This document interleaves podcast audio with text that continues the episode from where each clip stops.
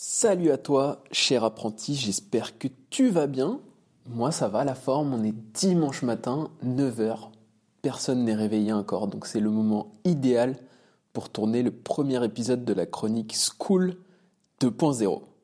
Alors tu dois sûrement te demander, mais qu'est-ce que c'est que ça, School 2.0 Eh bien, assis-toi bien, bois ton café, et je vais t'emmener dans cette nouvelle aventure et je pense que ça va te plaire. Alors School 2.0, ça m'est venu un matin dans le RER. E tu vois, il y avait du monde un petit peu partout et je réfléchissais à qu'est-ce que je pourrais faire comme, euh, comme émission, un petit peu comme chronique pour, euh, pour ce podcast. Et l'idée de School 2.0 m'est venue. L'idée, ça va être chaque semaine, alors un petit point parce que c'est important pour que tu comprennes le déroulé. Je pense que ce qui va te plaire dans ce podcast, c'est que tu vas pouvoir t'identifier à moi puisqu'on est au même niveau, je pense, au point de départ. Et ça, je pense que c'est tout le concept de School 2.0 et c'est ça qui, je pense, va faire ma différence comparé à ce que tu peux trouver aujourd'hui aussi bien sur YouTube que sur euh, bah, Apple Podcast.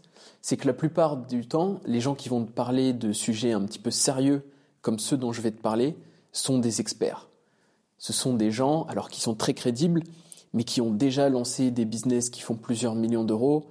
Ce sont des gens qui ont euh, entre 40 et 50, 60 ans. Tu vois, sur la négociation, il suffit d'aller voir sur YouTube.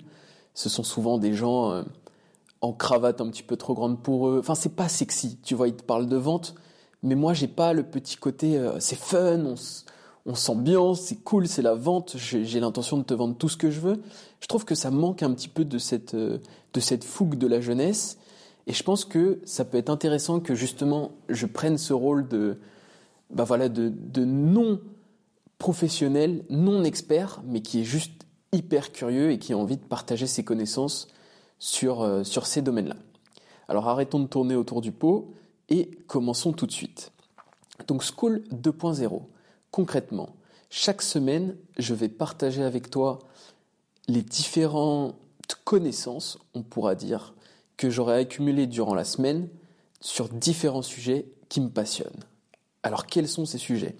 Alors il y aura principalement des connaissances liées au business, la création de business, l'entrepreneuriat.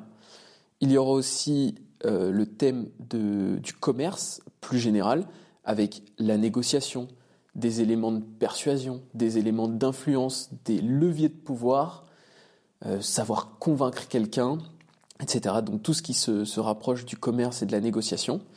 Et enfin, euh, des finances personnelles. C'est un sujet que je ne connaissais que très peu encore jusqu'à à peu près il y a un an et sur lesquels j'ai fait mes armes actuellement. Je, je m'intéresse énormément à ce sujet, je lis énormément de choses, j'écoute des podcasts, etc.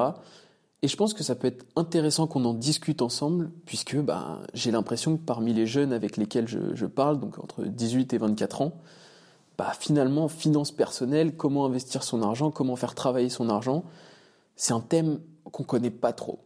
Donc l'idée, c'est que moi, je m'occupe de faire le sale boulot, de chercher des informations parce que ça me passionne. Je les digère, je les mâche et puis je te les renvoie chaque semaine. Est-ce que ça te convient? Je prends ça pour un oui. Alors c'est parti. Alors premièrement, j'aimerais commencer par une citation. Je trouve que ça serait bien de créer cette, euh, chronique avec au début une citation.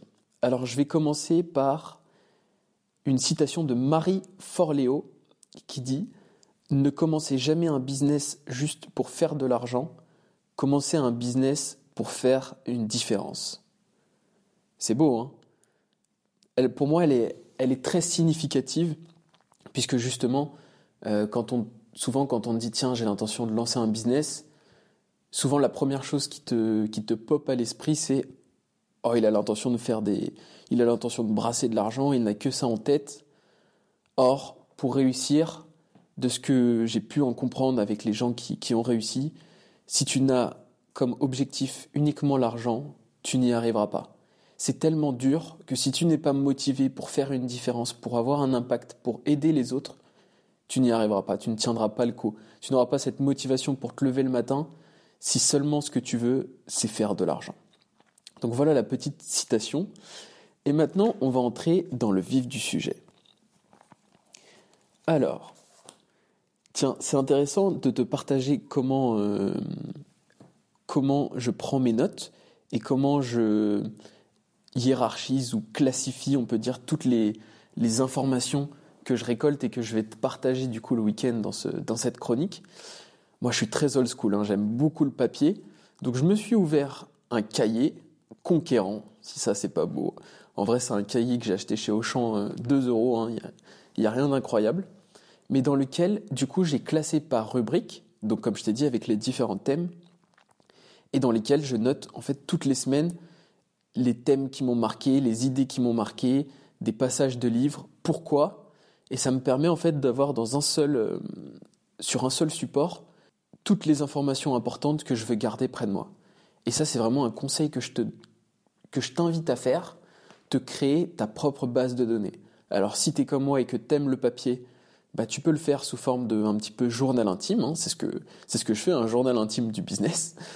Ou alors, tu peux le faire directement euh, sur ton ordinateur, tout en digital. Tu as des plateformes qui te permettent justement, euh, contre un abonnement, de stocker toutes les données que tu, tu souhaiterais conserver dans le cloud. Et je te conseille de commencer le plus tôt possible, de te faire des dossiers, je ne sais pas, sur de la comptabilité, sur des finances personnelles, et de mettre toutes tes données au même endroit, de sorte à ce que, eh bien, le jour où tu en as besoin, tu pourras les retrouver facilement. Parce que le problème, notamment, je regarde avec euh, les différents cours que j'ai eus, que ce soit à l'ESCA en école de commerce, mais depuis la primaire, tu te souviens vaguement dans un coin de ta tête que tu as vu quelque chose, tu aimerais bien le retrouver, mais alors le temps de retrouver les fiches de révision que tu avais fait, de retrouver le cours, à l'époque c'était sûrement pas en digital, donc c'est mort, c'est perdu. Donc l'idée c'est de te créer quelque chose bah, qui reste à côté de toi. Tu vois, moi ce cahier, je le prends partout où je vais. Euh, alors oui, il peut s'abîmer, hein, mais c'est pas grave, c'est le but. Euh, mais garder sur un seul support de l'information importante. Ça, je t'invite vraiment à le faire.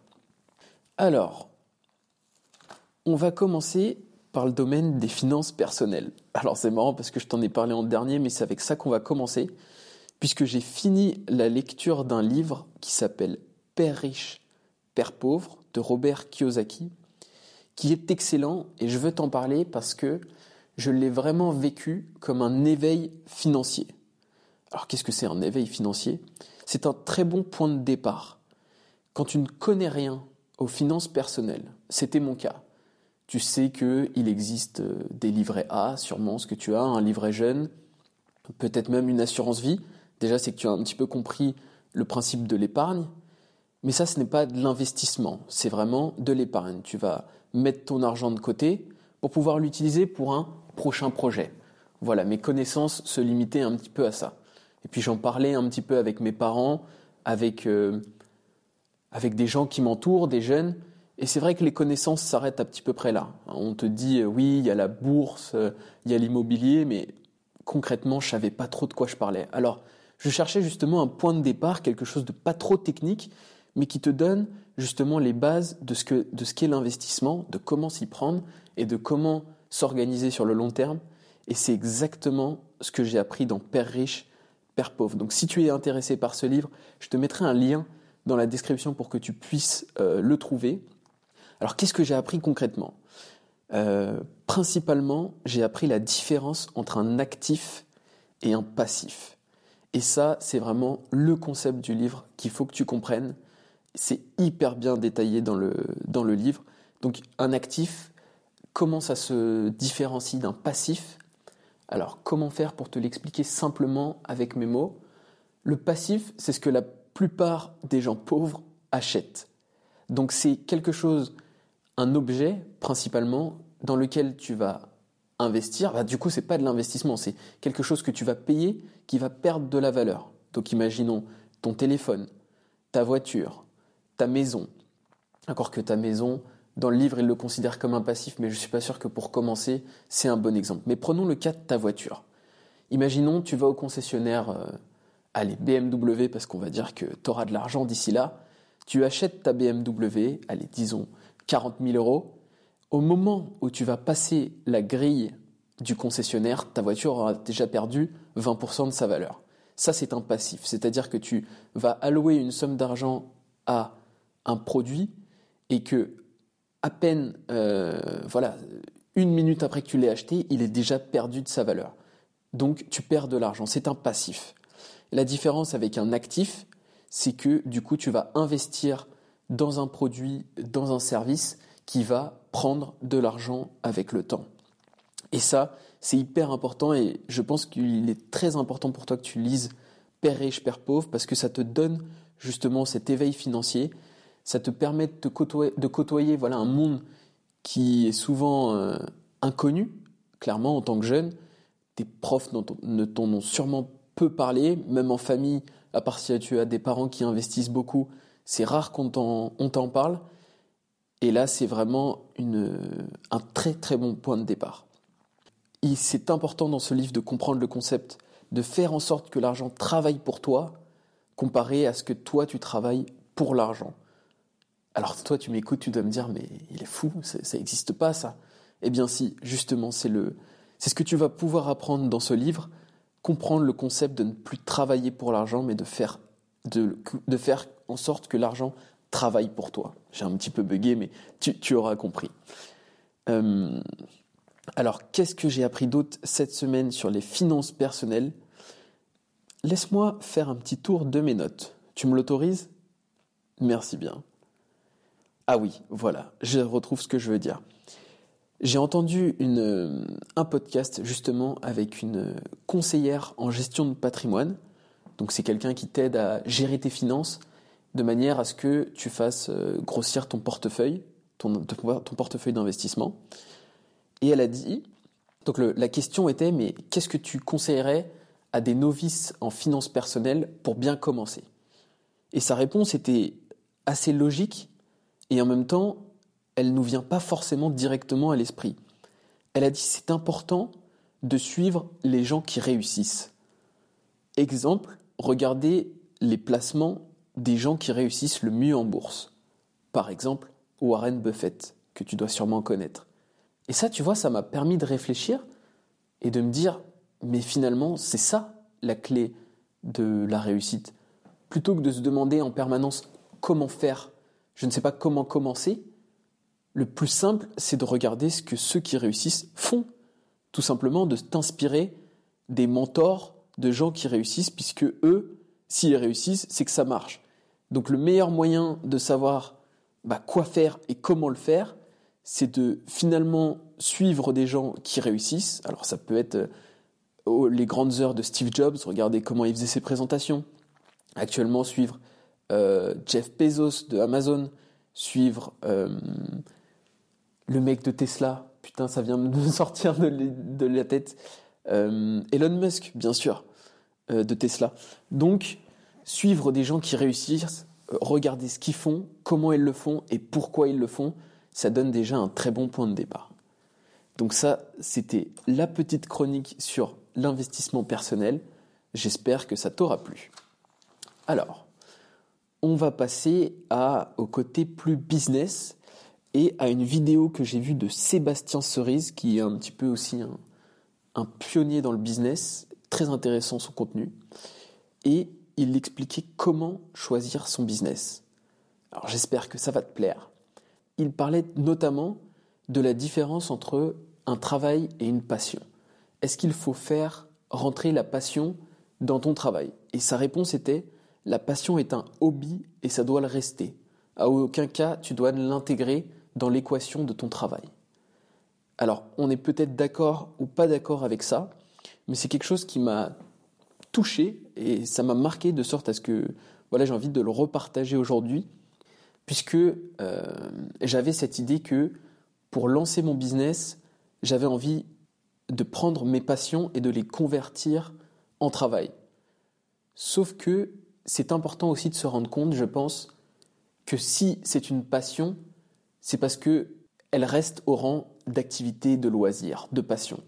À partir du moment où tu vas attendre une rémunération de ta passion, à partir du moment où tu vas en faire ton business, tu vas sûrement associer avec cette passion les difficultés que tu vas avoir dans ton business. Imaginons, prenons un exemple concret. Moi, j'adore la musculation. J'en fais depuis à peu près 5 ans. à raison de 5 ou 6 séances par semaine. Donc ça fait un tas d'heures. Tu vois, si je n'étais pas passionné, je n'en serais pas là, je n'aurais pas continué.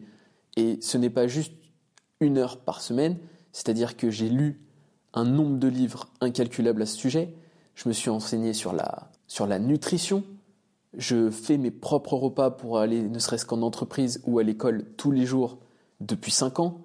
Donc tu vois, c'est tout un lifestyle, un mode de vie autour de la musculation que je me suis créé, et c'est vraiment une passion pour moi, j'adore ça. Mais si je décide de faire de la musculation mon travail, imaginons faire du coaching, eh bien je ne le verrai sûrement plus comme seulement une passion. Ça tournera autour du sujet qui me passionne, mais du coup, si j'ai des clients qui ne me payent pas, si je n'arrive pas à trouver des clients, si j'ai des problèmes de trésorerie, que je n'arrive pas à boucler les fins de mois, eh bien tout ça, je vais le reporter sur ma passion, à savoir la musculation, et ça risque de me dégoûter, tout simplement. Est-ce que ça fait sens pour toi? Donc c'était intéressant ce que Sébastien disait, la passion c'est un hobby et ça doit le rester.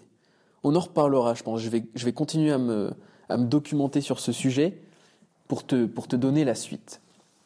Alors, quel était son conseil concret pour comment choisir un business? Imaginons aujourd'hui, tu es étudiant, tu te demandes ce que tu peux faire comme business. Alors, on va dire hein, très clairement, si tu t'intéresses au digital, il y a trois grands types de business. Tu peux créer du e-commerce autour du dropshipping. Tu peux créer un blog ou de la prestation digitale, donc autour de la formation. C'est le business model que moi j'ai choisi et que je suis en train de développer. Et troisièmement, tu as la prestation de service aux entreprises. Voilà, le digital auprès des entreprises. Donc, je pense que dans une prochaine chronique de School 2.0, je te détaillerai ces différents business pour que tu puisses choisir celui qui te plaît le plus. Est-ce que ça te va? Ok, cool, on fera ça la prochaine fois. Alors, en termes de. En termes, tu vois, tout à l'heure, on a parlé d'éveil financier. Maintenant, j'aimerais te donner un conseil sur l'éveil du business. Donc, ça vient toujours de Sébastien Cerise. Il dit Il faut faire du business là où il y a des clients. Il ne faut pas choisir des produits qui nous plaisent à nous. Il faut regarder la demande et offrir ce que les gens veulent. Alors, je te le redis pour que tu le comprennes bien. Il faut faire du business là où il y a des clients. Il ne faut pas choisir des produits qui nous plaisent à nous. Il faut regarder la demande et offrir ce que les gens veulent. Et ça, je trouve que pour finir du coup cette première rubrique de School 2.0, cette première chronique, ça fera un bel éveil en termes de business cette fois-ci. C'est quand tu veux lancer quelque chose, que tu en attends des résultats, donc quand tu veux lancer un business, c'est très important de garder en tête que l'idée, c'est de ne pas de faire quelque chose qui te plaît à toi, c'est de faire quelque chose qui plaira à tes clients. Et ça, c'est, je pense, l'erreur que 90% des gens qui se lancent font, c'est qu'ils essayent d'abord de créer un produit qui leur plaise à eux. Or, tu n'es pas l'acheteur. Si, imaginons que euh, tu es intéressé, on va reprendre l'exemple de la musculation. Si jamais je devais créer un produit pour le commercialiser, par exemple sur un site de e-commerce, j'essaierais principalement de le designer en fonction de mes besoins. Tu vois, en fonction de comment je m'entraîne, est-ce que ça me plaît, etc.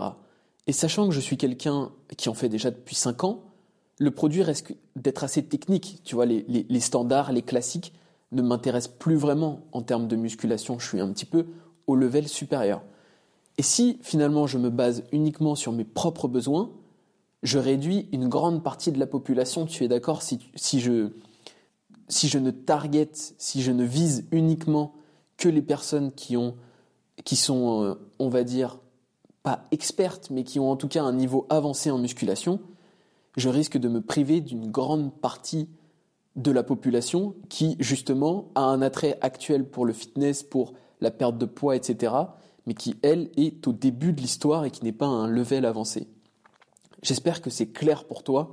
Ne fais pas un produit qui te plaît à toi, fais un produit qui plaira à tes clients. Et pour ça, il faut que tu fasses une étude de marché, il faut que tu regardes où est la demande actuellement. Alors comment faire ça? Bah, Il suffit de te connecter notamment sur eBay, Amazon, n'importe quelle plateforme et regarder les top ventes. Regardez ce qui se vend le mieux actuellement. Donc imaginons Sébastien Cerise, prenons son exemple concret, il vendait des produits pour WC. Tu vois, et c'est là que je me suis rendu compte que c'était un vrai businessman.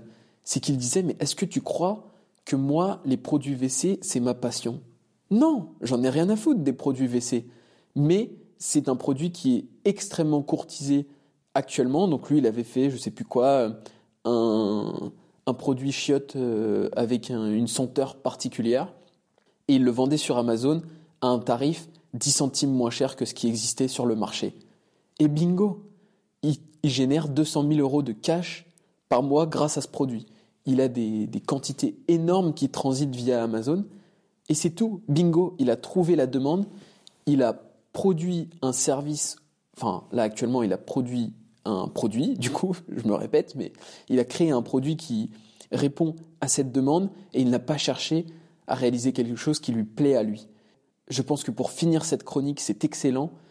Gardez en tête que si vous voulez réussir dans le business, le business en ligne notamment, créez des produits qui vont plaire à vos clients, qui ne vous plairont pas à vous, puisque vous, ne serez pas celui qui achèteront.